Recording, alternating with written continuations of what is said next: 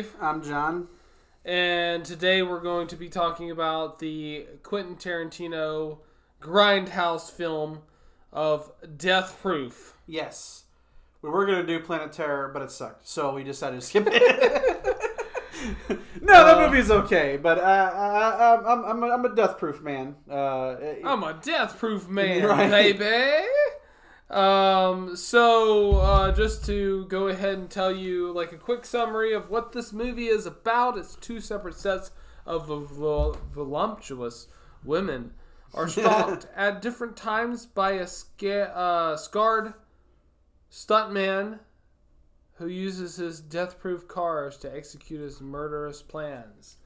Or you know, in my summary, it is uh, a straight edge guy goes ham on some horrible drunk girls.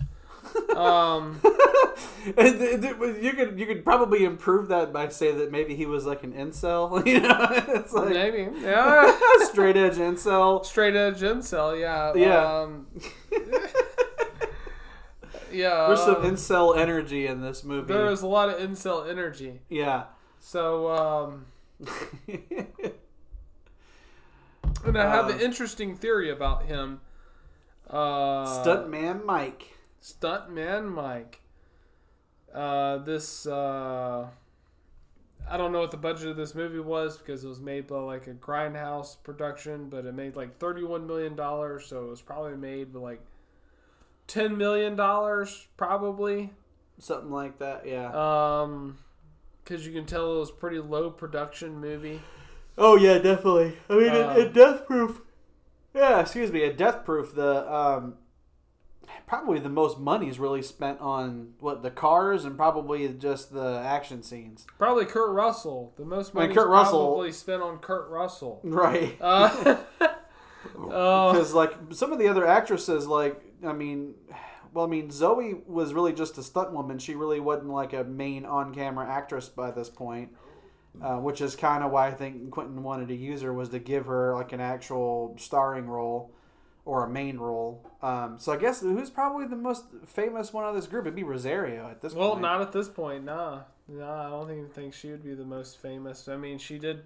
This was uh, this was 07, she, right? She was famous-ish, like she was known. Yeah, but I mean, amongst all the other girls, though, she probably would be the most famous. Yeah, I guess. I mean, Mary Elizabeth Winstead, like, what was she doing before this? It wasn't. It wasn't really until Scott Pilgrim versus the World where she got really kind of big, right. and I think that was. This is off the top of my head because this doesn't have anything to do with this episode. I think that's 2009. Scott Um, Pilgrim? Yeah, it's like 09 or 10 or something. yeah, like so that. that's I, I believe I believe I'm right, but I'm not gonna look it up. Um, I think Scott Pilgrim versus the World's 09 because that's when like Arrested Development stuff was about to st- like kind of starting, and that's Michael Cera's like fame years. So Yeah, and Juno was 0- 08, I think. yes, it was like the year before. So this Yeah. all Michael Cera like you know Juno's a good movie. Check that out, just randomly. Uh, yeah Ellen Page and yeah yeah yeah um, uh, Michael, Michael Cera. Cera. Yeah. Um, yeah. So so this this movie uh, was uh, it got confused because people thought that Quentin Tarantino was calling it like a bad movie, but what he was saying like afterwards, he said it was his worst movie. But what he was saying was all of his other movies compared to this one. You know, he was gonna you know all the movies that he won awards for right. compared to Death Proof, which was just a grindhouse movie. Yeah. But he was saying it's still a good movie, but uh, compared to you know Pulp Fiction, and Reservoir Dogs, you know. and like that type of stuff. Yeah, and, I mean, and that's the thing is that like this is sort of like a pet project with like Rodriguez doing uh, Robert Rodriguez doing Planet Terror, which uh, is that supposed to? So if it's a, meant to be like a double feature, is Planet Terror supposed to be shown first in the theater and then you watch Death Proof, or is it back? Or do I have that backwards? Yeah, it, I think it's backwards. I think Death Proof starts the show, Okay, and then Planet Terror is then like Planet Terror goes second. okay, because they But- were they intended this to be kind of like a double feature at a theater. Yeah. It's like a kind of harkening back to the old double feature days. But what ends up happening in this film is Death Proof happens, and then you see Planet Terror, which you know you get to see Rose McGowan with a machine gun leg and stuff like that. But really, that movie is kind of forgettable. Um, because I cannot remember a single scene out of that movie right now, just off the top of my head. It's been a while since I've watched since I've watched Planet Terror. Yeah, I remember it's- the I'm gonna get my dick wet scene with Tarantino, right. and then he gets killed. That's it. Yeah, I really the main thing I remember is the, the machine gun leg. Yeah, that's the I'm Or gonna like get my the- dick wet scene. Right. but uh, you know, it's and not to say that Planet Terror is bad. Like it's not bad. It's just it's not a movie that I would go back to and watch like you know multiple times. Like you know, go back to watch it again after having after not watching it for like a few years. Now, if you said like, um, you know, something like Once Upon a Time in Mexico, another Robert, Rodriguez movie, that movie is fucking amazing. Well, in the context of this grindhouse, you have Quentin Tarantino's like, well, I'm gonna have like this serial killer dude. It's kind you of a know, slasher stalking these, vibe. you know, these different sets of women, and then uh, you know, this happens and this happens, and you have Robert Rodriguez who's like, how about zombies and a chick with a machine gun leg, and then you know, you know, fucking blood and guts and shit, Right. and it's like, okay, these are two very different movies. Right. Yeah. Like this, like one one person's like, yeah, this is kind of like grounded in reality. You're crazy stunt man, which, you know, I have an opinion on that. Maybe let actually let's go ahead and get into it. So well, you can you can do that, and then we can get into the first uh, point. yeah. So Oh, actually, should we do beer first? yeah, go ahead and do it. Okay, before you get into your theory, just hang on to that that, that thought for a second. Yes. Uh, so this is uh, the beer we're drinking today is Ghost Train Brewing Company uh, from Birmingham, Alabama. B Ham. Uh, and uh, this is uh, it's 99 calories. Uh, it kind of it's um it's a very it, it I don't know like I would give it sort of a mm, somewhat Corona vibe. Maybe Yeah. a land shark lager a little bit. It's got kind of that sort of vibe. Like you could probably throw like you know like a lime in this and you would probably not even know that it wasn't a Corona. Yeah, it's very good. Although it comes in cans instead of bottles, but you you get the idea. Um, but yeah, it's actually it's a very smooth beer. Like I, It's very smooth. I'm gonna give it a, a 2.5 out of three. Actually, yeah. I would probably give it a two point five. It probably wouldn't be something I would go back like it's so delicious I have to buy it again. But if I was like in the mood for like a slightly more upscale craft beer instead of just the regular beer, you know, like a Bud or Bud Light or something like that. I want a little bit more upscale beer, this this is just a little bit smoother than some of those. yeah, good job. nice. Uh, Ghost Train Brewing Company. It's a pretty cool name. Yeah. Okay, Since there's a lot of death in this movie, Ghost Train kind of makes sense. Yeah. choo choo. Okay, choo, So, uh, Death Train. So Stuntman Mike, what's your theory? Stuntman Mike. Uh, my theory is he is the good guy of this film. Ah, okay. And here's why. The first group of women that you go into, uh, all those women are horrible people. And it makes it very obvious why they are, especially like Jungle Julia, you know, she just doesn't really care about anyone, really. And all those people except the butterfly character uh, seems like really horrible people. And also, they're drinking and driving. And they're just trying to do drugs and have sex and just kind of score. So it's kind of like a horror movie slasher scenario Yeah, because that's where Kurt Russell is the Jason Voorhees, the wrongfully person, the the neglected person. So they're justified. And what I say about the film theory, he's half a good guy. The first half, in the the realm of horror, he's justified with the characters that are in the film. in the first half. In the first half.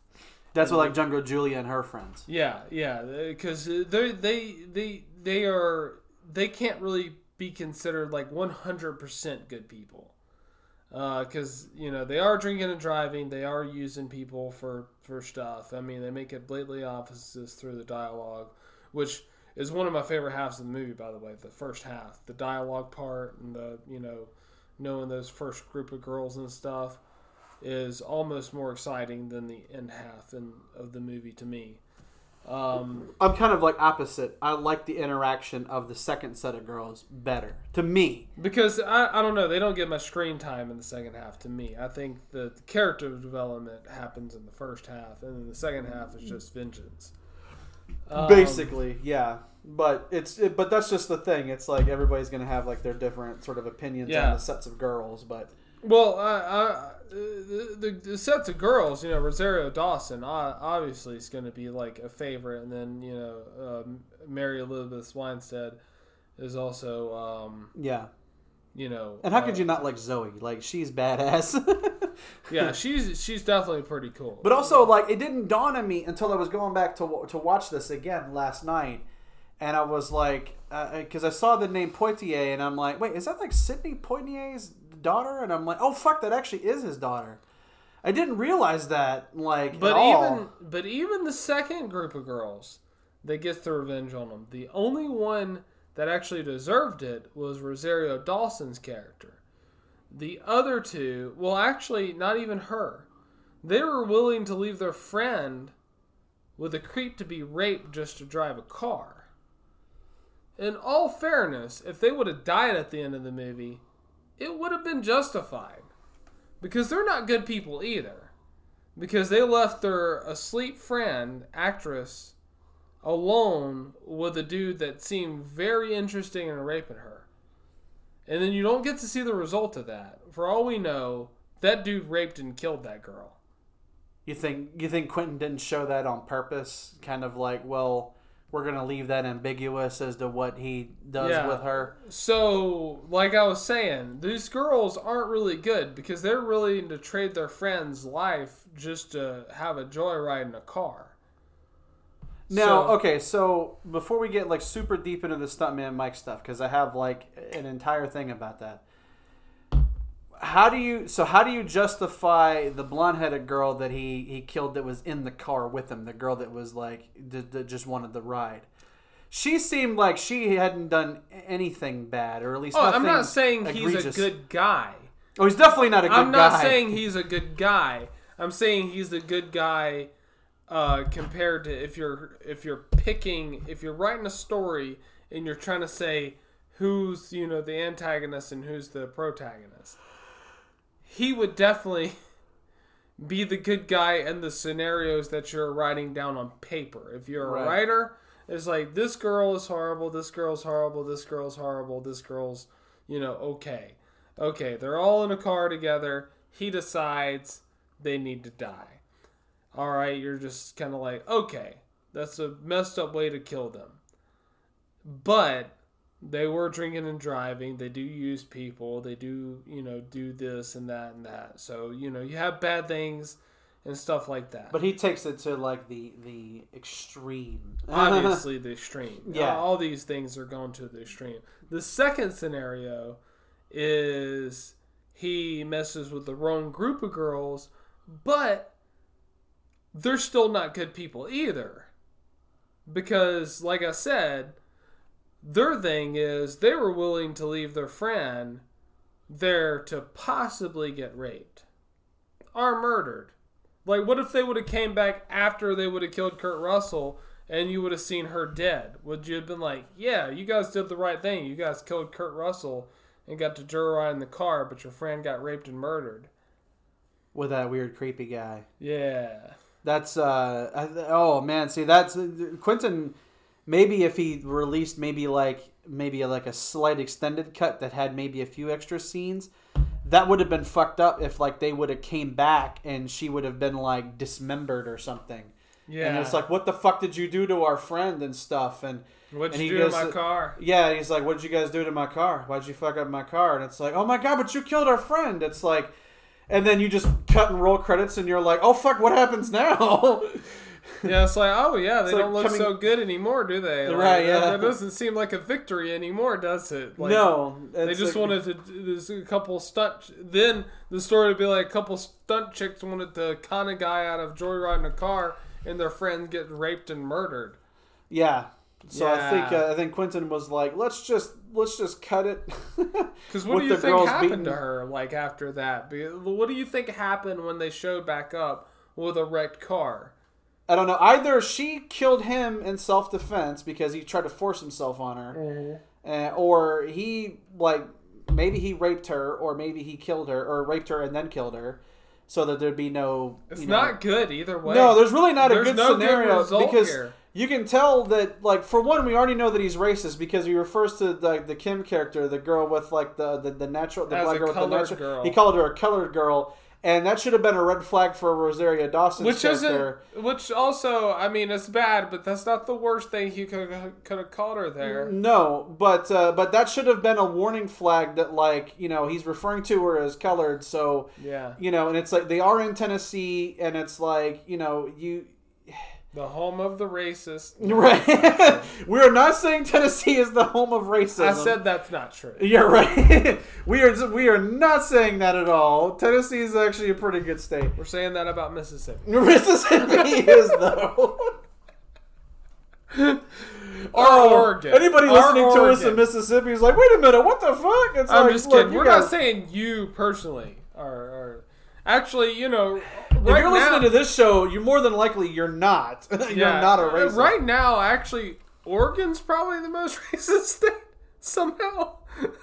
I don't know. We're not going to get into that. But anyway, uh, you you can though. Just like look it up. It's pretty simple. It's weird. How did they become like one of the most racist states in America? I don't know. Probably access to drugs. But anyway, um, Drugs did, yeah.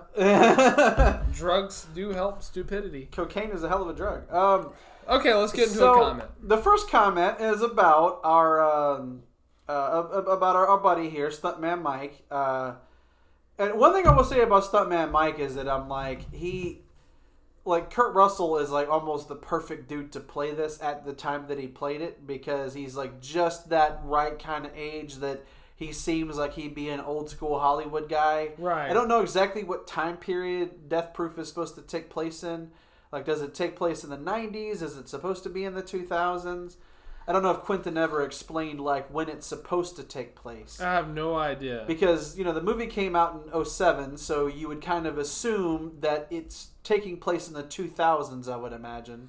But uh, here are some other people that uh, Tarantino considered to play Stuntman Mike, and it was Mickey Rourke, uh, Sylvester Stallone, Ving Rhames, and an Australian actor named John Jarratt. Um, but he he ended up landing on Kurt Russell. See, like, I don't know, like, Stallone.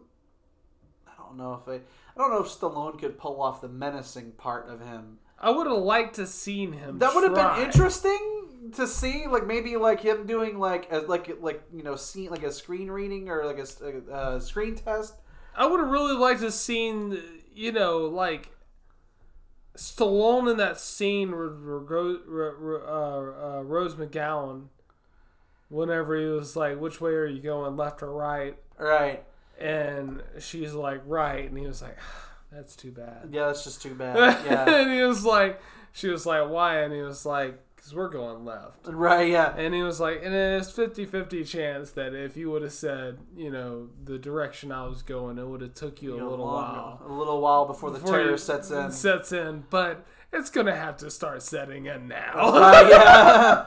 I would have loved to seen Stallone do that scene. yeah, that would have been interesting to see. But I almost feel like the I think the thing with like Stallone is that because he is known as like a big muscular dude, would that make sense for a guy who made his career as a as like a, a car stunt guy? I, I think the difference Would that was- have made sense? I, th- I think the thing that would have been different, I, I think maybe if I was Tarantino, like he didn't even mention it in here, I think it would only be between two people, and it would have been Kurt Russell or Nicolas Cage. Yeah, and see, I think Nicolas if Nicolas Cage, Cage would have been the other, He could have thing, pulled off it the been like- menacing- yeah, and if he would have been like, you only have two options here, you know, like have some Cage insanity in that, yeah, you know, I would be like, his fucking okay. eyebrows are going insane. And, But I still say uh, Kurt Russell is definitely the man for for the job. Like he, he, the right person played this role. But it would have been interesting for a couple other people to try it. yeah, see, even like Ving Rhames, because he's you know he's kind of one of Tarantino's uh, boys. He would he would have been calmly menacing. He would have been like, yeah, he would. he would have been able to pull off the first half of the film, but I don't think he would have been able to pull off the second half of the film. Yeah, Uh, yeah, uh, yeah. The first The half, begging and stuff like that, he couldn't have done that like Kurt Russell did. right? Yeah, that that would have been way different. But anyway, so we'll get into the comment. So it says Death Proof is supposed to be a spoof on the 1970s like uh, schlock B movies, but this isn't. The only thing 70s here is Stuntman Mike's car. The story is really nothing. Uh, it's pretty much a bunch of really annoying chicks chat and chat about nothing for an eternity and then chat some more. Stuntman Mike finally shows up and his character is hardly looked upon. Russell is awesome here and has a great way of becoming charming to chilling in a matter of seconds. Stuntman Mike wants to kill people, for reasons unknown. The kill sequences are pretty cool and is the best scene in the entire movie for more reasons than one. The women here are so boring that I found myself quenched with bloodlust that was rooting for Stuntman Mike. Mike is easily one of the most cool villains ever, uh, or in this case, a hero, which is kind of what Steve is saying. Death Proof. It's not my opinion. That's just my theory. That's I- just his I think theory. The girls are, you know. I mean, he is a murderer. He is like a serial killer. Yeah, he is But- a serial killer. I'm just saying this. I mean, it's my theory, but it's not my. So you're thinking that Quentin wrote this where he he's he's kind of through the lens of a hero, a little bit. yeah, because I mean, he is the main character. He's the only person through the whole movie. Right, yeah, because the girls aren't. They, you know, there's different sets of girls. But it says Death Proof then wastes more of our time with another set of even more unlikable chicks with more inane chit chat. These ones were so bad they left uh, one of their own in the hands of a drooling lunatic to satisfy their selfish desires. I hated that and wanted Mike to waste them too. This second half of Death Proof was weak. Seeing Mike chase down the second set of unlikable chicks and taunt them was entertaining, but the revenge chase was unspectacular in epic proportions. I hated seeing the awesome stuntman Mike become a whiny little bitch in this in a split second, and the ending was atrocious. Not only does the end completely ruin the film, it also brings most uh, the brings on the most fictional thing in the universe that women can drive, and kills off Oh, wow. and kills off the He- only character you ever felt in any way respect for. Wow, he he look. Woo! he- There was some misogyny there. Look, he up until then he was he, he was holding a good opinion on the film, and I was like, okay, this is actually a good solid film. And then he just went straight into misogyny, and I'm he lost me. Yeah, Like I would have almost been on his side, be like, okay, that's a good solid film opinion that's That- why I saved this one because that you could have had. But then when you went on like, oh, this is the most fictional thing is women can drive. It's like, what are you talking about, man? Why'd you have to go, go tell off- that to Brittany Force.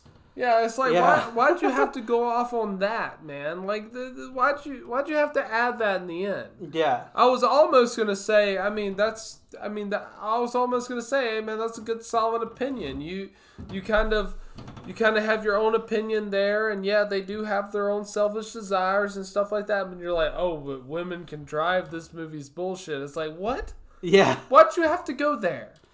Well, and that's the that, that was one of the reasons why I wanted to save this one because I was like, it almost seems like it's a good point, and you're like, okay, maybe I can, you know, playing devil's advocate, I can maybe see this guy's point of view.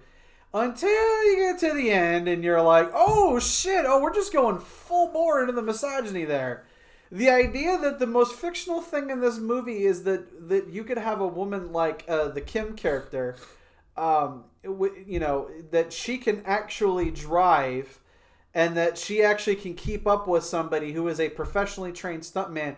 Look, these girls all work in movies too, so yeah, they have but some both skills. both Zoe and Kim are both also professionally trained stunt women. Right, yeah, and because Kim, I think she actually that's what she is. Is she's like a stunt driver, right? Yeah, both of them are. And then- Zoe Bell. well, yeah, Zoe can Kim do it too, Chick is both stunt people. Yeah. That's why they were talking about you know doing that The- stunt at the end, Doing the then- ship's mast. Yeah, the because ship's mast. And then- because that's why because Zoe knows that Kim can actually keep the car under control well enough that she trusts her to do it, and that's and that's one of the things. It's like as soon as I saw that, I was like, okay, so all of the. Uh, and I know there's people that are probably like, yeah, but John, but Danica Patrick didn't really ever win anything. It's like the fact that she was actually the most prominent woman in NASCAR.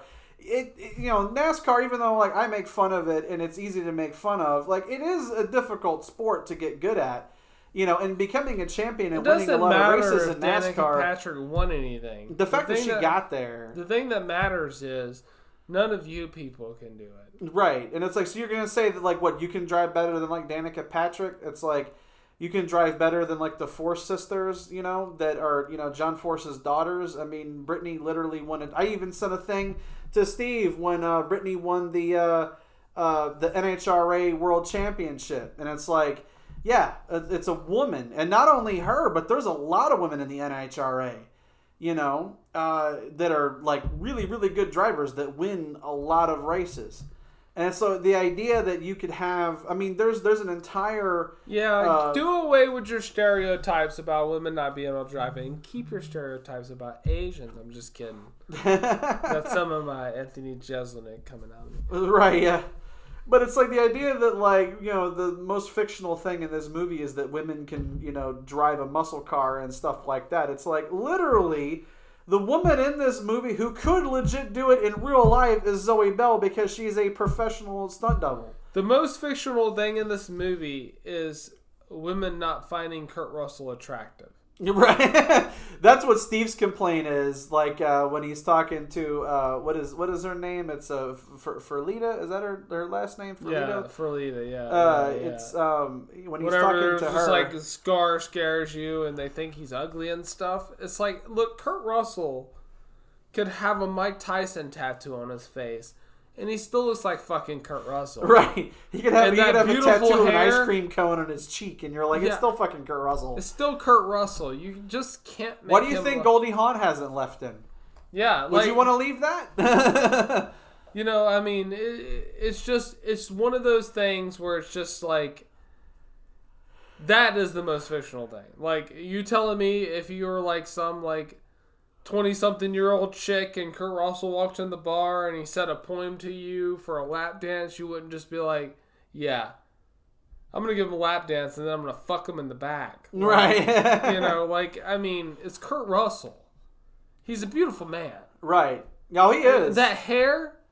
especially fucking with hair? that, especially with that uh, that kind of vaguely Elvis styled haircut. Yeah, he's got he that fucking Elvis style hair haircut. He's got the leather jacket, and the the scar wouldn't make him uglier. It'd make him look more badass to chicks. Because it's like, yeah, because then he could be like, he could do almost do like the Joker thing, like, you know how I got this scar? yeah, I got these scars. I got was this. I got this shit doing a movie. It's like, oh shit, what happened? It's like, okay, so here's the stunt, and he could kind of go through a whole story. Like, dude, you could if you have if. if Imagine if you met this dude in Have real ever- life and you- say he wasn't say he wasn't a serial killer, And he right? gets oh, and he gets pissed when Rose McGowan calls him a cowboy right, because of Tombstone. right, yeah, yeah, yeah, I'm no cowboy. Like Right. literally, he, he goes to that. He's like, I'm no cowboy. right. and that's kind of what, yeah, it, it, that's a nice little sort of homage to Tombstone, which I thought was pretty funny.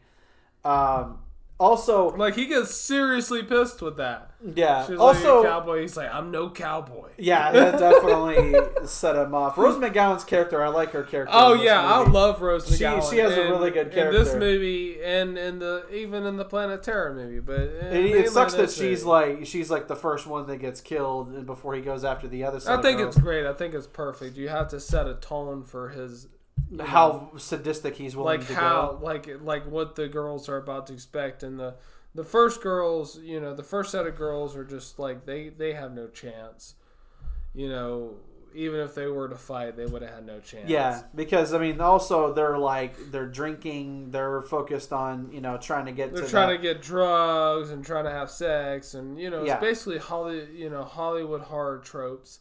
Uh, They're Right. trying to do all those things. Because it kind of reminds me a little bit of sort of like uh, like Friday the Thirteenth is sort of set up around the idea that like all the camp counselors are just like a bunch of horny teenagers that want to get in the cabin and fuck, and that's the whole reason that Jason Yeah. was left behind and he drowned was because all the counselors were more worried about you know rustling their jimmies than actually trying to watch after the kids, and that's how Jason died. Because he drowned in the lake because none of the counselors were there to, to help him. So that's sort of, and this has kind of a feeling of like, you know, it's sort of like um, like an old school slasher movie of like he's like stalking them uh, because it's like the only things that they're concerned about. the about. first half, The- the second first half.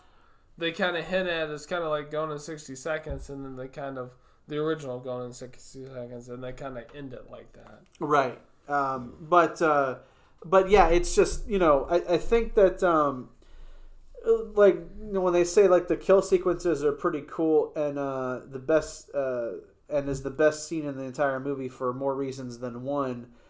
Um, it's like yeah, that's that's fine. I had one comment. I ended up deleting it, or I had it like on a different thing. Uh, do I still have? I don't You know don't if I still to. have that.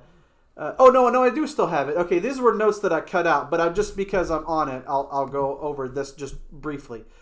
It says when Stuntman Mike finally does appear, it's good but too brief. In fact, it's a cameo role.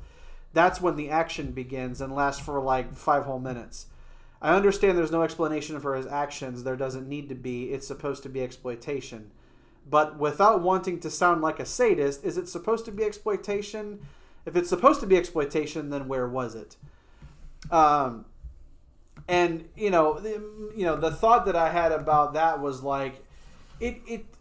I think the reason why the because the way that he takes these women out, like, is he uses the car as basically a weapon. Like in the first half, especially, because he like Rose McGowan's character, the the, the blonde headed girl that was like drunk at the bar and needed a ride home. He's literally like smashing her into the side of mm-hmm. like the roll cage and the you know the the the camera side where you would normally have the cameraman sitting and stuff. He's literally smashing her up against the door, smashing her up against the partition because he's trying to like fuck her up. And then he immediately slams on the brakes, and then you know her fucking head goes into the dash like it's brutal, right? So the thing is, is that if you if you're like, okay, well, the whole point is, is that he is he's like a serial killer essentially. If if you could classify him as a serial killer, you've listened to a lot of serial killer podcasts. Would you think that he'd be considered a serial killer based on what he's Yes. doing? Okay, so if we agree Yes. that Mike, Stuntman Mike is a serial killer, The definition of serial ser- serial killer is whenever you target someone with a similar motive, like, and you kill multiple people with the same motive. and the same usually, well, a lot of times it's the same style, the same method. Yeah, a lot of times, uh, you know, with the same motives, and there's there's some exceptions to some serial killers that just kind of like, because a lot of uh, serial killers have motives, but some don't. Like the witch hunter, like there was a, a couple that was called the witch hunters, and they would just uh, kind of randomly kill people, and they didn't really have a motive to do it besides like. You know, just whenever the female person in that group said to kill them, Right. and um, but then there's also uh, this uh, other serial killer named um, uh, John Moxley, um, and he Is that? he Wait killed, a minute, the Mox, He- AEW. he killed uh, he he was a serial killer and he was someone that was uh, uh, part of a big family and he was uh, molested and abused as a child and stuff like that so he killed pedophiles exclusively even Ah. whenever he was in prison. He he killed like he killed like uh, two pedophiles in one day to try to get transferred back to a psych ward because he wanted help. But turns out he was actually an okay person like but he was trying to get help. Like he got help and then they transferred him out of help and stuff. But john moxley was a serial killer that only killed pedophiles. Right. So he's kind of an anti-hero, I guess. I guess. Like, Wouldn't that be crazy if he got spawn powers from like Malebolgia? Oh, imagine if he did, and he was just like he just used his spawn powers to just kill fucking pedophiles.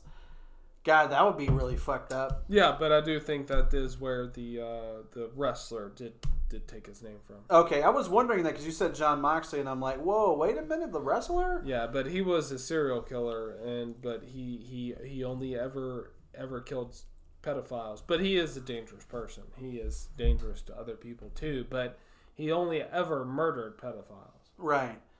Um. So the uh, so yeah, that's really I, I never knew about that guy. That's the first I've heard of that. That's interesting. Yeah, he was he was a real serial killer, and But I mean, at least the people that he killed are fucking scumbags. So Yeah, because whenever he went on his first spree, he he thought whenever he had arrested, because he was planning on getting arrested, that they would actually kind of award him for community service and let him go to a mental institution where he get help. Oh, Because he he, knew he had psychological issues, but he couldn't get help anywhere else. right, So he went to killing people, bad people, yeah, pedophiles, stuff that he that angered him because he heard voices and stuff telling him to kill, and it, it always told him to kill pedophiles yeah. because he was, you know, a He victim was of it. abused himself. Yeah. So John yeah. Moxley, everyone. Yes. Um, uh, so that was interesting. I had no idea about this dude. but um, but anyway, so the whole thing is is that like if his method of killing women uh, is using the car as basically a weapon, you're not gonna have like you know like the second half of the movie. It's a chase because it's in broad daylight. And you know he's he's like attacking. And there's a couple things that happen in that chase. There's some Dukes of Hazzard scenes, and then there's Smokey and the Bandit scenes. Right. There's some homages in there. But in the first part of the movie, like with the first group of girls, uh, you're you're only gonna have like just a brief period of violence because he kills the Rose Rose McGowan's character in the car while she's in there with him, and she's like stuck in that side of the car. And then when he turns around and he goes after the other group of girls that are in you know in their car and they're all drunk and they've been smoking weed all day and all this kind of stuff and they're fucked up. When he rams into their car, he can only really perform that once and and kill them. So you're not gonna. It's like if you have a head-on collision, you see the aftermath of it with like fucking body parts coming out of the car. Like it's brutal, right? It's Yeah, it's disgusting. Julia's leg. Their fucking off. leg comes off, and I'm like, oh god, that shit's just ugh. Um, and I, I, and Jungle Julia, like her character, like I can kind of understand, like she has like an aura about her. She is kind of a shit friend though, or she is a shit friend because she basically set this whole situation up for the butterfly girl without Well, she- even telling her. She She's kind know. of a shit person. She's very entrancing though. Like she's very oh, definitely, yeah. like you like- want to flock to her and stuff like that. because she has an aura. She has she, she a has a lot of charisma, but she is also a bad person. Right. Uh, but that's the thing is like, you know, when people are like, yeah, but like when he does finally kill them, it's only like a few minutes of the movie and then they immediately, you know, cut to the hospital and you just move on. And it's like, well, I just, we just sat through all this dialogue for like 30 something minutes. 40 minutes or whatever, and then we get like a few minutes of action, and then it's just like, ah, we blew our load, we're done. No, it's literally an hour. Yeah, it's, it's The it's- first it's half like- of the movie is an hour. It's an the hour, second yeah. half of the movie is 15 minutes. Right. The second half is less than the first half. right. The first half gets more attention, and then they die and fail, and then they move on, and the second half is shorter. Right. The second half is the shortest part of the movie. The first half they they give the most attention to Yeah. because he wrote the most dialogue for that, the most story build. That's where you f- learn about Stuntman Mike and all this stuff. yeah, you learn all the backstory. Uh, but yeah, I just think that, um, and we- we'll we'll get to a break here in a second. Uh, but I think that like with when it comes to like Stuntman Mike, it's like, you know, he's he's one of those characters where you're kind of like you sort of. I don't know, like you can kind of understand him somehow. Like it's weird that you could understand somebody who's a complete psychopath like that, but you're like you. But like you were saying, like this does seem like it's way more like plausible than something like Planet Terror that's just a straight up like, you know, zombie movie. this actually seems like something that could happen in real life if you had the right kind of car and you were sufficiently you know psychopathic enough you could kill people with that with said car you know? Like this does seem like it would be more in reality. So i think that's kind of what lends to sort of the terror stuntman mike is that there could just be like an unhinged dude who has like really good you know stunt training that's a badass driver that just says fuck it and just kind of flips and goes crazy and just Right. decides to kill people. This does seem like it could be realistic you know? Uh, but it's like the whole thing where people you know are complaining about how like you know the action in the middle of the movie is just kind of like it just like it happens. You build up to him doing something to them and then he kills them and then it's like oh cut to the hospital. And you get to, you Yeah. get to you get to meet Earl McGraw and his son you know and and stuff like that. And it's um it's like yeah but I mean but when you use the car as a weapon he only really can do that one time and he got pretty badly fucked up in that accident you know? And then they're even in the hospital talking about like well you know he didn't have anything to drink there's no alcohol in his system. The bartender vouched that he didn't he didn't order anything he ordered you know he didn't order, didn't order anything with any alcohol. The girls were drinking and ordering shots and you know drinking stuff all night and all that kind of stuff. So it's like you know the idea that you know, if he wanted to play this off as like, you know, uh, they were drunk and they ran into him or whatever, or they veered over into his Right. lane, he's like, you know, you could make a case for that because all of the circumstantial evidence shows that he didn't have any alcohol and all that kind of stuff, and these girls were fucked up, so they look like well, they were in the wrong. what the sheriff says is and I'm like, I'm like really butchering that, I know, if but he if uh because he, has ba- a whole sequence. he basically says should he spend all this time investigating it or should he watch NASCAR on Sundays? right, And he said he'd rather watch NASCAR. right, yeah. So that's basically what he said. He's like, I'm not really gonna push for this. It's But it makes me wonder also with Tarantino, I'd, I'd love to ask him this if I ever got the chance to ask him, is if he based Stuntman Mike off of uh, uh, Eric Edgar Cooke, which was a serial killer that was running down women with this car, like a lot. Um, because whenever you know I was watching this movie, I was like, I, uh, eh, uh, you know, Cooke was uh, known as the night caller, but he would literally just freaking just run run over women. Like that's the only person he'd run over. Like that's that's how he killed people. He'd just run them over. So I was just kind of wondering, maybe, if Tarantino, got the idea. yeah, I got the idea for this a little bit from that guy.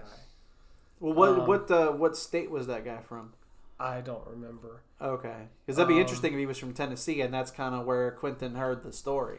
He might be from Tennessee. That kind of sounds like a um, Tennessee name. Eric Edgar Cooke seems like somebody that could be from Tennessee.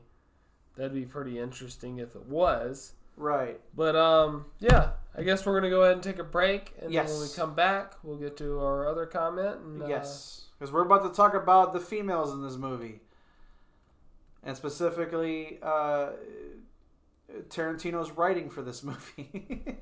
Okay. So we'll be right back.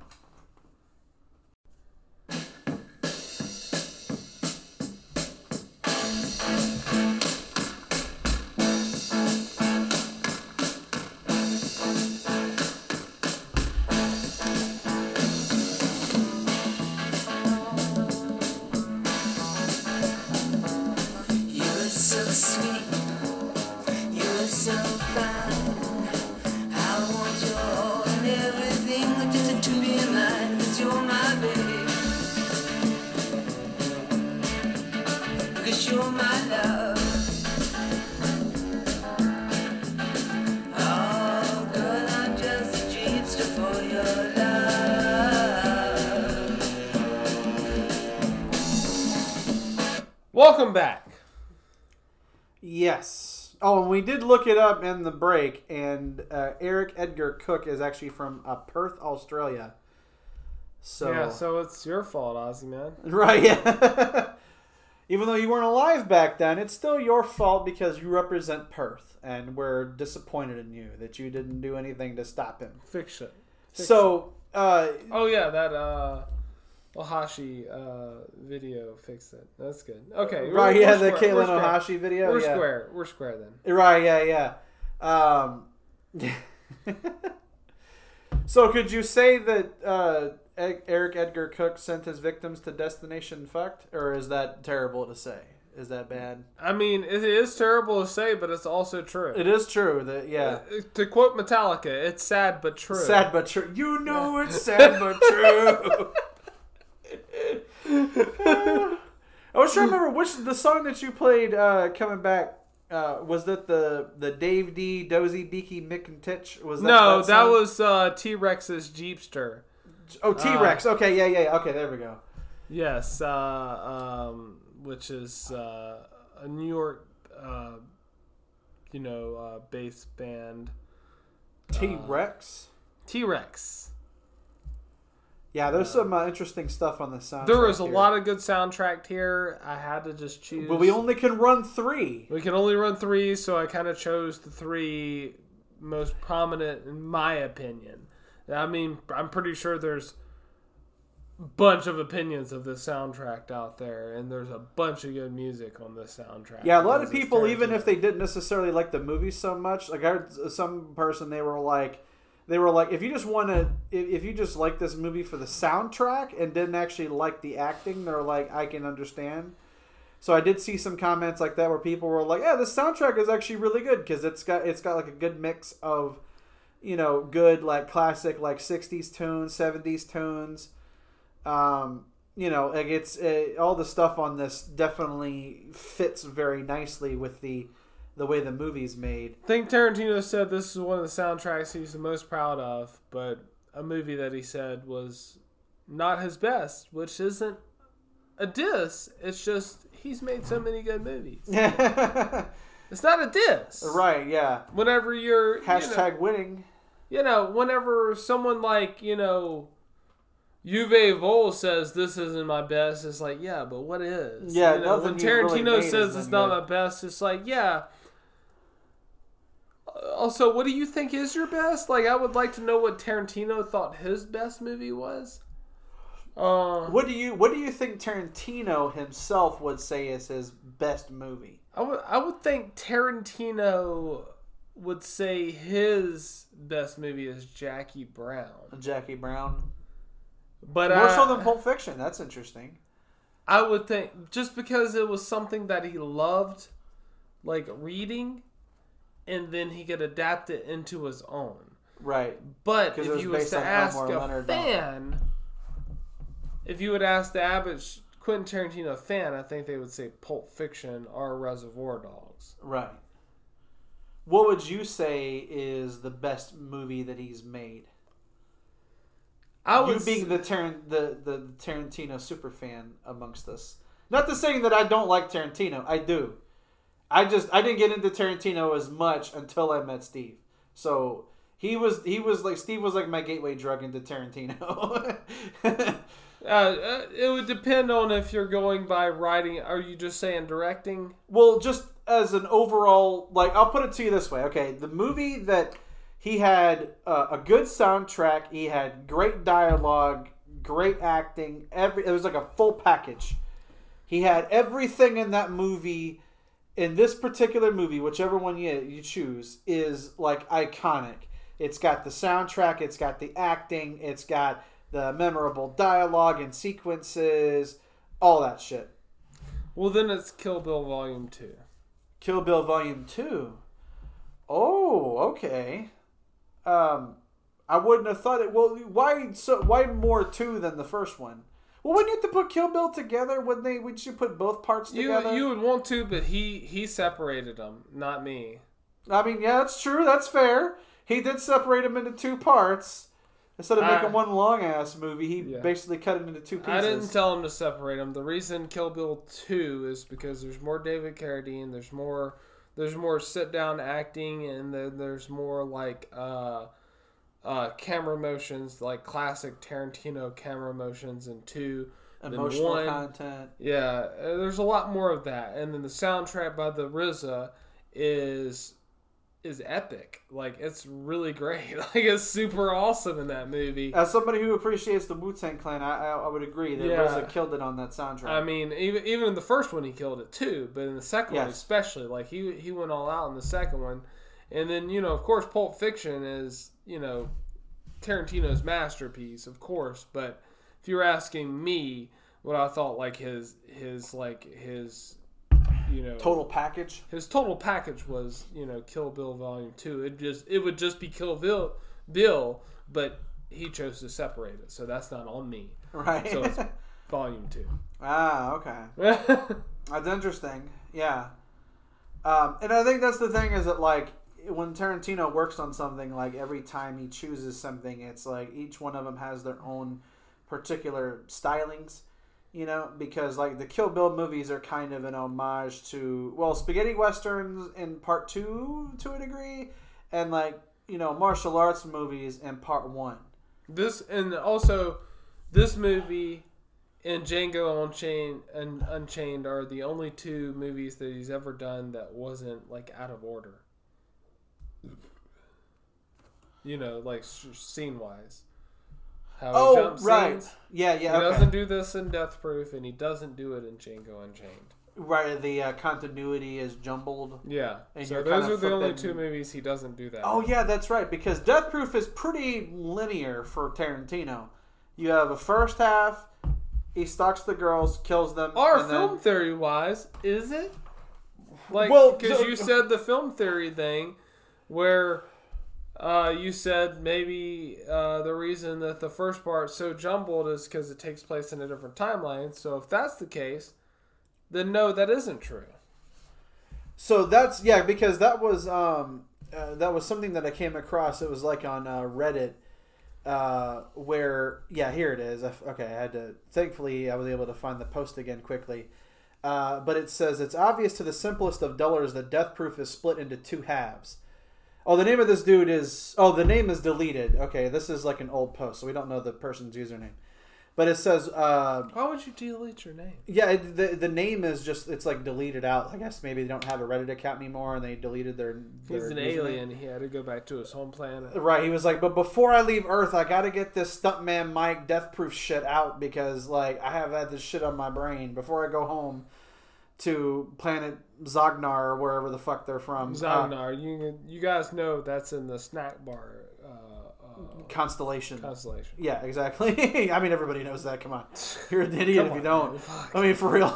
It's right there. So, Uh, it- it is- come on. He- so he says death proof you know to the simplest of people is split into two halves however one is a music based and the next is film based and he says uh, we also know that death proof was the second film in a double feature extravaganza that was uh, grindhouse movies uh, keeping this cinema mindset i had a theory years ago that uh, when i was uh, grindhouse mad that death proof is actually a teenage projectionist effort to make an entire film from scraps of two films in a trilogy. Why a trilogy? Because that fills in what the third film, not necessarily the last film, due to Mike's death, was about Stuntman Mike and Stuntwoman Zoe. Zoe never says anything about Mike, but she never seemed that she didn't know him either.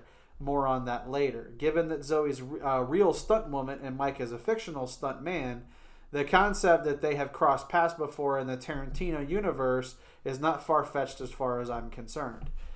Uh, but if, if you skip ahead where to where he talks about the um, uh, so he says uh, I would hazard a guess that the teenage projectionist uh, quick detour why teenage projectionist because this is grindhouse and they probably wouldn't care if a teen was projecting x-rated movies is also one that calls the film we now know as death proof uh, because uh, of this merging of the films. The opening credits clearly shows the original title as Thunderbolt, then cut to a plain white text on a black title card and plain text saying Death Proof. It says, Now I always figured that the first half, which was Jungle Julia's uh, group of girls, was music oriented, and the second half, which was Zoe's group, was film oriented, and this is obviously intentional. So Huh, yeah, that's not a bad theory. Yeah, um, and uh, it says, uh, I think the first film is lost, at least to us real life people, and chronicled a film shoot that involved both Mike and Zoe. What happens in this is up to imagination, but something obviously happens to Zoe by Mike's hand. I also hazard a guess towards the end of this where uh, Tracie Thoms's character Kim uh, comes in because they are obviously you know BFFs in the second half of the movie, and both are stunt performers. The film shoot chronicled uh, this film shoot chronicled in Stuntman Mike one either went really well uh, in the end or not at all. Let's say Mike Ooh, kills do you think the the no? You at think first the first? unintentionally. Do you think the first part of it happens in New Zealand? Well, it, I mean, it, the first part clearly happens in Austin, Texas. No, I'm saying like the missing first part. Oh, Do you think that first part happens in New Zealand and maybe Stuntman Mike hits a car, kills everyone but Zoe Bell? And then you come back to the third part, and that's why she wants to kill him so much. Because they could have just been like, they could have just sat there and been like, yeah, okay, that's over with. Let's go home. But then she was like, hey, I'm still alive. Let's go kill this motherfucker. right. Yeah. Um, I don't know. That's that's interesting uh, because Because they were saying the missing first part. Yeah, this is Wonder if that happened in New Zealand to Zoe Bell. Yeah, so like what they're saying is uh, in the first Stuntman Mike movie, either went really well or well in the end or not at all. Let's say Mike kills people at first unintentionally, then intentionally getting a taste for it while making it look like stunts goes uh, stunts gone wrong. Zoe cottons on and tries to fight him. Mike, being a pussy, buggers off as we see when he gets shot in the end of the when the in the end of the movie. Zoe becomes friends with uh, with the Kim character. Happy ending. Film two is actually Julia's Girls. Uh, this is uh, this makes sense as to the change of pace from the film set to music orient uh, of to music oriented girls. Don't forget the lap dance scene was cut out of the Grindhouse version and put into the extended cut of Death Proof, which could help the theory that there's more, you know, more in quotations footage lying out there. Read on. Uh, says the reason why is uh, film number two is be uh, reason why this is film number two is because we all know sequels to films that don't have any actors from the first one besides uh, one or two and kind of start afresh. Hence why Zoe nor any of the of the um, the film girls don't appear in this, save for Stuntman Mike. Jungle Julia could have been present or appeared in one film doing interviews on the film Mike and Zoe were working on, and it and keeps it in Texas. The second film proves to be as much of a success, if not more, than Stuntman Mike number one, which is the missing one. So the producers commissioned the last film in the trilogy. Film three is the end, where Zoe comes to Texas to film some stunts, and her and her crew come into contact with Mike, and they obviously fuck him up big time in one of the most glorious car chases in film history. Gotta say it. the lap dance scene is also extremely important because this also helps solidify why Zoe never says anything uh, about not knowing Stuntman Mike and the Death Proof cut. For all we know, this teenage projectionist cut out all the relevant exposition and backstory that would explain the missing film number one. Maybe, yeah. It's an interesting. It's a kind of an interesting take because I was like, I never really thought about it like that. But it's like, you know, she definitely does want to kill him at the end, and some people would probably just say like, oh, well, yeah, I mean, but he tried to run him off the road, and he was like intentionally trying to kill him, so. She's just like, well, we're just we're gonna fucking pay him back. Like we're gonna have to kill this motherfucker because he messed with us, you know. But the idea is that um, you know the reason why there's all those weird jump cuts, and there's like scenes that look like they're missing and like they end one scene and then it cuts and you're like oh that's really jarring and weird is you know he's saying that like well maybe you know there was a guy who was trying to put these together. Maybe it was originally supposed to be like a trilogy of movies based on stuntman mike but because a bunch of people died in the original one you know that they decided not to release it and then they decided to turn that into an actual character thing where he comes back in the second movie and now he's got a bloodlust because he's killed people and he kind of it kind of you know gets him going he sort of gets off on this he likes doing this you know at least that's kind of what i'm sort of vaguely interpreting you know, is that like uh, the first movie was kind of lost because a lot of people died in it, and they were like, it's just not cool to show a movie where a bunch of people died in from a stunt accident. Yeah, maybe. But that's just one guy's theory. A film theory. um, and not cut. It's not. no, no, we're not going to cut yet. We still have a whole section to go. But I would like to. I would think it'd be interesting to be like, "Hey, Matt, Pat, I know you got. I know you're busy doing this fucking food theory thing and figuring out how to fucking cook turkeys and shit for Thanksgiving." Which is actually kind of a good episode if you guys watch it. I mean, you- thanks, but I know how to cook turkey. I mean, right, yeah. Where he's talking about like, do you cook it the traditional way or do you cook it the spatchcock way, where you butterfly it and everything? So he that's kind of like his Thanksgiving video. It's actually pretty good. I watched it yesterday. I was like, that's actually kind of interesting. You watched it even though you've never cooked a turkey. I've never no, but it's MatPat. I mean, if he's working on something, I'm gonna at least you know if it's something I'm vaguely interested in. I like turkey. I eat turkey. I just never cooked one myself. You know. What does that make me a bad person now?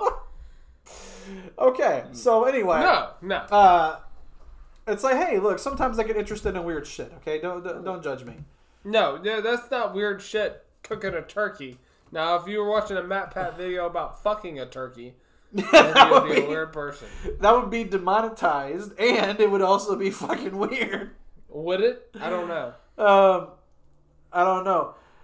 It's like when we had that. Uh, we were talking about chicken fucking in that one episode. Yeah, uh, pink flamingo thing. yeah, and There is chicken fucking in that episode. you mean in that movie? Yeah, Not in our episode, no. Um, but uh, okay, so this one, uh, I don't know how Steve's going to react to this because Quentin Tarantino is one of his heroes, and this guy basically is going to trash Tarantino. I'm just going to let you know. What? Okay, so it says Tarantino has never been able to write for women. Far and away, the worst scenes in terms of dialogue in Pulp Fiction are those involving women. The Uma Thurman scenes with Travolta are ham fisted attempts at fantasy hmm. chemistry, how a teenager might practice talking to a high school crush in front of a mirror. Reservoir Dogs, uh, one of the only women characters that doesn't get shot, was cut from the final film. In fact, all of the all of his original work, aside from the Kill Bills, is male based. But even the bride is merely an action revenge figure in a female form, so the scripting here would have worked either way. With that in mind, what made him think uh, he could pull off a two-hour movie with eight women talking incessantly all the way through it? Really, the choice of girl actors in this was terrible. And you can tell the director is a regular visitor to strip bars because every female body part gets more screen time here than their actual heads. Well, so we're talking about Tarantino's dialogue, huh? Quentin Tarantino was one of the best dialogue artists of all time. As far as like writing, it's like name somebody who was writing scripts that sounded like this, like with character dialogue before Tarantino did it. Oh, before Tarantino did it, nobody. Nobody wrote scripts like this. I mean, Kevin Smith says that the reason he thought that he could pull off something like Clerks was because he saw uh, Reservoir Dogs. And he was like, well, I could just shoot scenes of people talking about interesting shit. He was like, fuck, I can do that all day. You know? And he was like, he used Tarantino as an example. He was like, I wouldn't be in Hollywood if it wasn't for Tarantino showing that there was a different way of filmmaking. Yeah, and he, showing he writing basically dialogue. uh, Steve Buscemi and uh, uh, Tim Roth basically became like uh, Dante and Ra- Randall. You know, Oh yeah, definitely. Especially the whole thing about the the tipping the the waitress tipping thing. thing. Yeah, Yeah, that's basically their entire characters, just in Clerks. Right.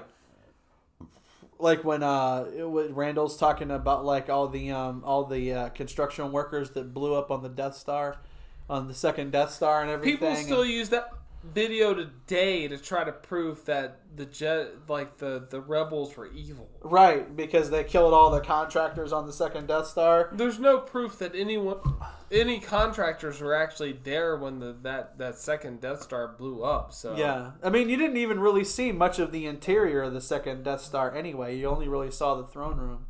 But anyway, but the uh, we're gonna go off on a Star Wars tangent if we don't stop. I'm just saying, there's no there's no proof the construction workers were even there that day. no, no, exactly. Uh, So unless you have any proof that the the contractors there were working that day, then and also if they were there helping build a Death Star, I mean. they're they're. I mean, yeah, they're basically they're building They're a super weapon for money. They're complicit. Yeah, Yeah, definitely. so fuck them. You know. Fuck the, the second Death Star construction workers. They knew what they were getting into. Yeah. So, But the well, idea- So our point is, R- Randall is wrong. Dante is right. That's what. That's our point. this episode has nothing nothing to do with that. Right. Um. But the idea that Tarantino doesn't know how to write for women. So Tarantino wrote for Uma Thurman for years.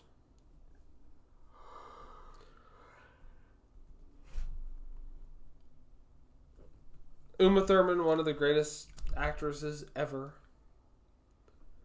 Uh, one of the, you know, like his his pivots to stardom is casting someone as am- as, as amazing as Uma Thurman. Right. But then you also have like saying that he can't write for women. It's like, well, what about Pam Grier and Jackie Brown? Yeah, Pam Grier. That was terrible too. Yeah, uh, you know what? Pam Grier, shitty dialogue. you know that that shitty Pam Grier, Right. It, but that's the thing. It's like, okay, so say if Tarantino was bad at writing dialogue for women, like let's just go down this logic let's- train. let's- let's this is a hypothetical. This is a thought experiment. So say that he can't really write for for women, right? Okay, this movie, like Death Proof in particular, features like eight women in it. you know, amongst them you have Mary Elizabeth uh, Winstead, you have Rosario Dawson, you have like Sidney Poitier's daughter. Uh, you know, you've got a lot of uh, you've got a lot of different types of actresses in this movie, and to think that he that like Rosario, if if Tarantino wrote something that was just really bad for her character, to think that she would be like, "No, Tarantino, you wrote some straight up bullshit. That's not how a woman would talk."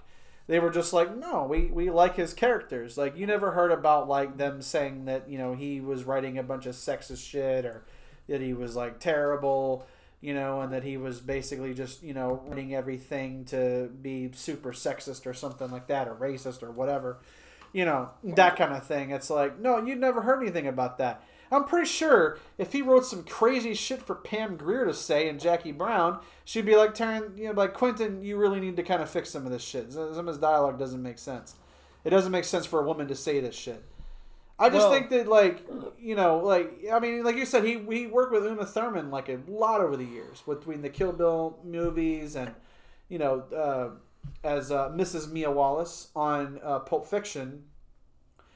If Uma had an issue, pretty sure she would have told Quentin, "Hey, this dialogue is shit, bro. Like, you need to fix this shit. This is terrible. No woman would say this." You know, but you never hear about anything like that. And it's Well- like, but he he casts a lot of women in his movies, and you never hear about them like complaining about how he's written the, their their scenes. Well, also there's another thing about Tarantino films where he he will let people say their own dialogues and scenes.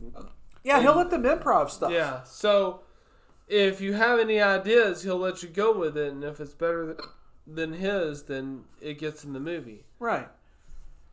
But also, people, you know, I think forget that, like, you know, his editor that he had forever, Sally Menke, you know, like, I'm pretty sure she was kind of like, Quentin, what the fuck is with this dialogue, man? I'm editing these scenes and this dialogue is just terrible. Like, you just, the fuck, were you drunk when you wrote this shit? What is this?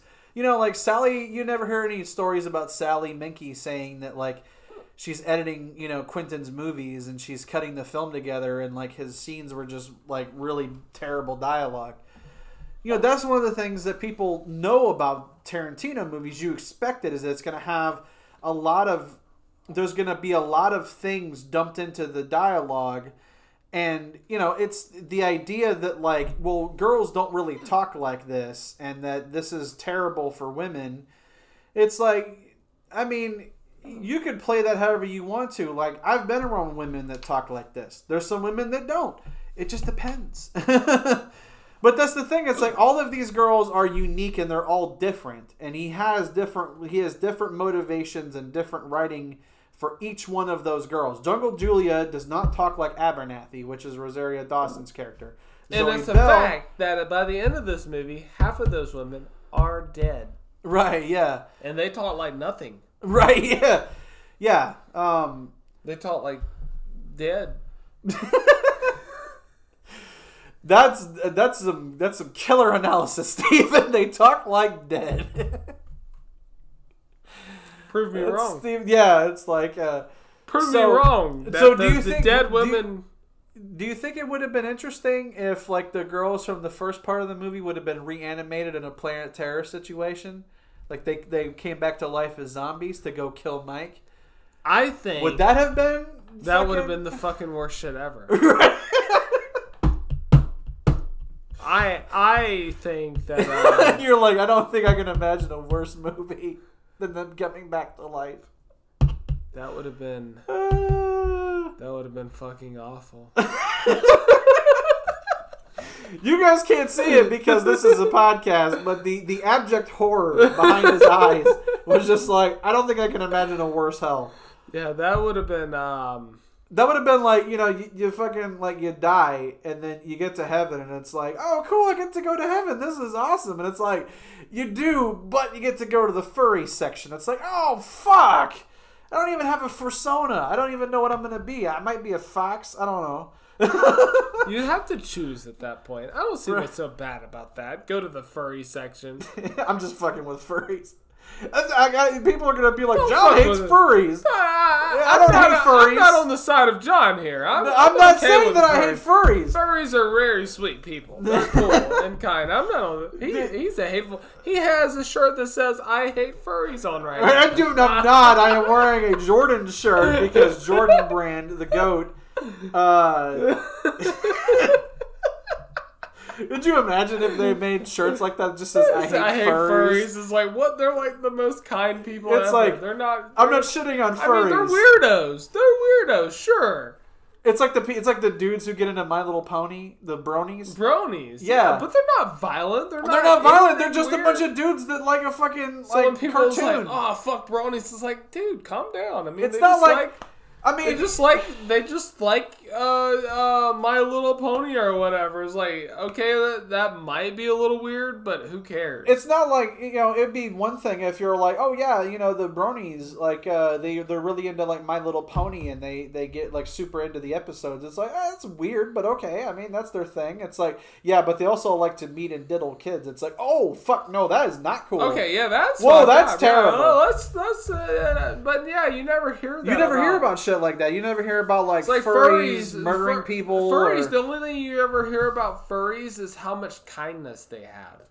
Like they like to like go to the furry conventions and like hug each other. Like, Right. it's not like ah fuck all these furries. They like they like to be nice to each other. Ah, fuck these people. we don't like all this niceness The- the- america was not built on that america It's was like- built on hatred It's like you hear about that stuff, and then you have like these uh, like reporters and stuff. They go to those conventions and they're like, "Okay, what are these furries planning?" It's like, "Oh no, they're just like the sweetest people ever. They just Right. like to dress in costumes." We just saw we just saw a guy that was dressed as a giant squirrel that was playing a, an acoustic guitar and was talking about saving the world.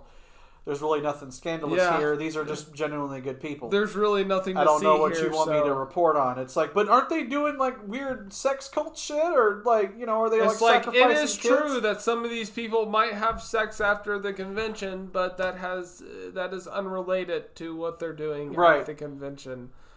So, oh, so you're not saying they're dressing as costumes and just having sex in the open? It's like literally no one does that. Right. furry conventions don't work that way. I don't know what you guys are thinking that you're gonna have a dude dressed up as a big furry as a big Yeah. furry turtle That's never happened. fucking a girl who looks like a fox. It's like you know, it's not It's never happened. It's literally, not even in Japan. right. That's not even happened in Japan. And if some crazy shit's gonna happen, Japan's gonna figure out a way to make that shit Yeah. happen. So I mean, these these motherfuckers literally voted for uh, green onion flavored checks uh, to, for the for the lulls, for the memes and the Hey, to troll people. let, no judgment. Not gonna say anything until I try it, which I will never try it. So I'm not gonna say anything. If you guys have a box of green onion checks from Japan, send them shits to us or like contact us and we'll we'll, we'll like set up a PO box or something so you can drop this shit off. Sure. And if- if you guys send it that to shit us, to we'll Steve- try it on the podcast. We will try them shits and we will record it. We don't have anything to film with video wise. Maybe the webcam in my computer. I don't know. But we will we will try have- them we shits do on have air. Phones. We do have. We do phones. have phones. I forgot we had that technology, but because all the YouTubers just were fucking recording on iPhones and shit now and Pixels and whatnot, Samsung Galaxy. But uh, No but one. No one. No. no nobody films on a No, Samsung no, Galaxy. no, no, no, no, yeah, nobody, it's nobody. bullshit. so Samsung's Galaxy. Somebody at Samsung's like, motherfucker! Those fucking Beyond the Hate guys just totally trashed our phones. no, It's like, look, you guys know that Bixby is shit. The Bixby button is fucking terrible. Use Google Assistant like regular real Americans. Like, Bixby is terrible. We know this. Uh, no one records on Samsung. yeah, it's like, this video was recorded on Samsung Galaxy. It's like, well, they're not. Psych. Psych! I'm not, Yeah. It was on an iPhone this whole time. Right. Uh, It's like, okay, guys, I'm, I'm recording this on my iPhone 8, uh, which is still better than a modern day Galaxy. I have an iPhone 3G and it has a better camera than a Galaxy. And Samsung is like, motherfucker! And it's like you're mad, but it's also true. Where do you get your cameras from? Right. Also, good shout out for this movie. Uh, Nokia. Nokia is prominent in this death movie. Oh, yeah, when uh, Jungle Julia sent on the text message Yeah. to her dude. Yeah. Um, You remember when you had to text and then had to scroll down to the name that you were texting to and Right. then click on that and Yep. then hit send? Yep. Oh man, old tech alert right here. Oh, definitely, yeah. I had uh, I had, I think it was a Nokia, but it was the old style text where you had to click on the certain one a few certain number of times to get to the letter, and then go to the next one, hit it a certain number of times to get to Yeah. the next letter. God, texting back in the day for you youngins that have not been around long enough to know, because you guys just have like a, a whole touchscreen thing that pops up now. Don't say don't say youngins though. It makes me feel like you're about to kill an entire Jedi Academy. Those are younglings, not youngins. yeah, but it's so similar. it's but it's not. So No, how, Back in the is day- it not? Youngins and younglings, not because similar. I mean, see, the, the, the, fuck you, okay? I know what I'm talking about. Back in the day, you young people Mm. uh, don't know the horrors of having to text something out quickly to respond to somebody, and then having to spend five minutes figuring out how the fuck to text it because you've got to hit the three button like seven times to get to the fucking Yeah, thing yeah, you're yeah, trying to say. That's terrible. Now you guys just have a touchscreen. You can just grab your touchscreen, tap tap tap tap tap, and you can fucking hate people on the internet and post You ridiculous shit to Twitter. of bitches. Yeah, you can just immediately troll and send hate anywhere. Back in the day, if you wanted to fuck with somebody, you had to invest time into texting them some hateful shit. And Twitter didn't exist back then. And uh, neither did like And it shouldn't Facebook. exist now, but it Right. does. Yeah. it's like at what point like if you would have told me I know we're on a rant we're not really, really on death proof anymore we, we'll wrap it up here in a Can second we take a car straight into Twitter? Uh, can we just can we Would stuntman Mike Twitter Would we be the good guys if we make a death-proof digital vehicle and just drive it straight into Twitter. Anonymous, the hacker group, if you guys are listening, if one of you happens to be listening to this and you're like, look, we're going to fucking build the most comprehensive hacking organization of all time to fuck up Twitter. Uh, Just add some at beyond the hate. yeah, yeah, exactly. Be like, so like you just fucking like the only thing on Twitter that shows up is just fucking Kermit memes. Like Yeah. the only thing that ever shows on Twitter is fucking Kermit memes, and it'll just be like it'll just be Kermit sipping the tea with Beyond the Hate. Yeah, You know, at, do that. uh, you know, Beyond the Hate podcast with Kermit memes. If anonymous, if this shit actually happens, you will not get any financial compensation, but you will get No. kudos Yeah, because we're broke as fuck. Now, if you could hack some shit and send us some money, not saying you should do that, but if it happens to show up in our bank accounts, we're not going to say anything. You guys are cool. Uh, because you guys also anonymous fucks up a lot of organizations. I think they even I think they even like didn't they hack like Kenneth Copeland?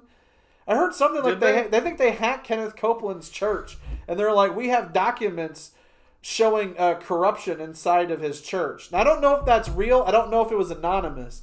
I want to say it was anonymous because that sounds like some shit that they do. Because I know they hacked the, the the Church of Scientology before.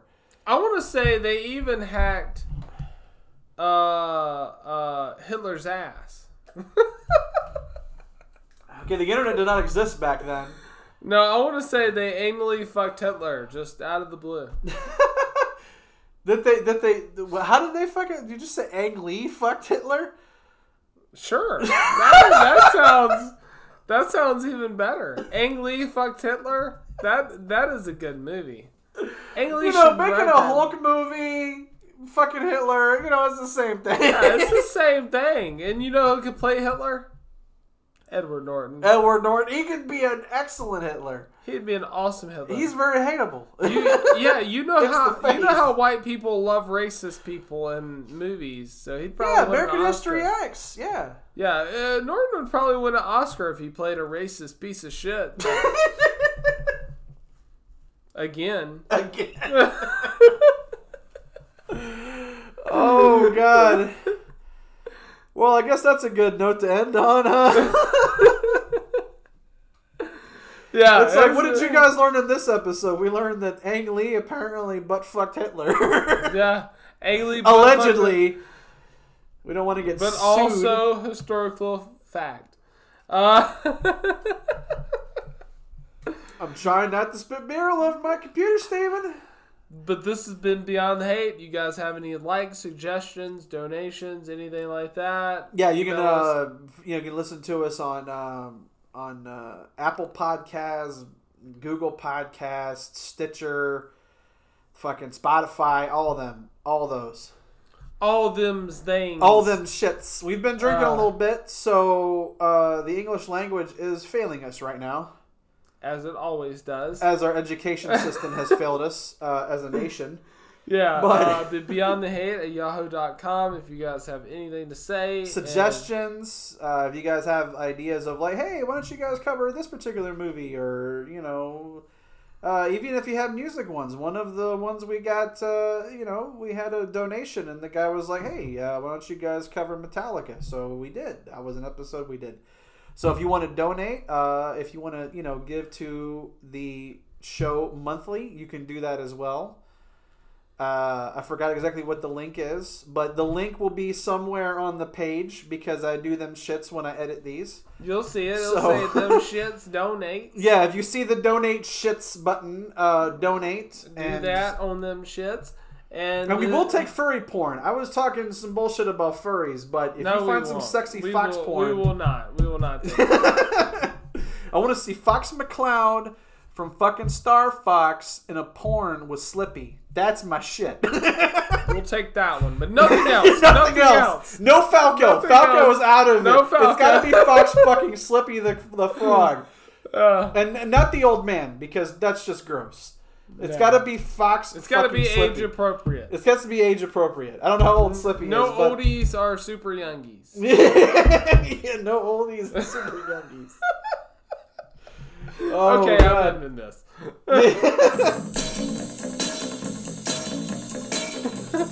Somebody listening to this is gonna be like, Slippy the Frog, really? Whatever they even This is Slippy the Frog like a kid? It's like, we don't know.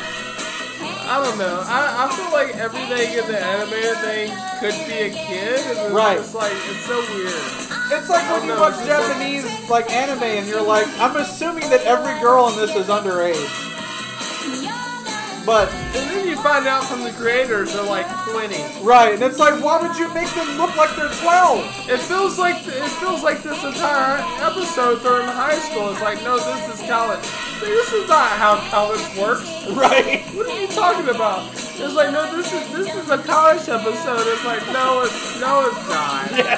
No, it's not. That's some bullshit. Creepy, yeah. Just wanted to perv on some young looking Yeah, schoolgirls. just a creepy old Japanese man. Yeah. There's a lot of money in it. Yeah, there it is. There's like, look at these little stroker outfits. And it's like, ah, so creepy. so creepy, man. Aren't you 60? Yeah. So what we're saying is you should hang up the chick habit. Yeah.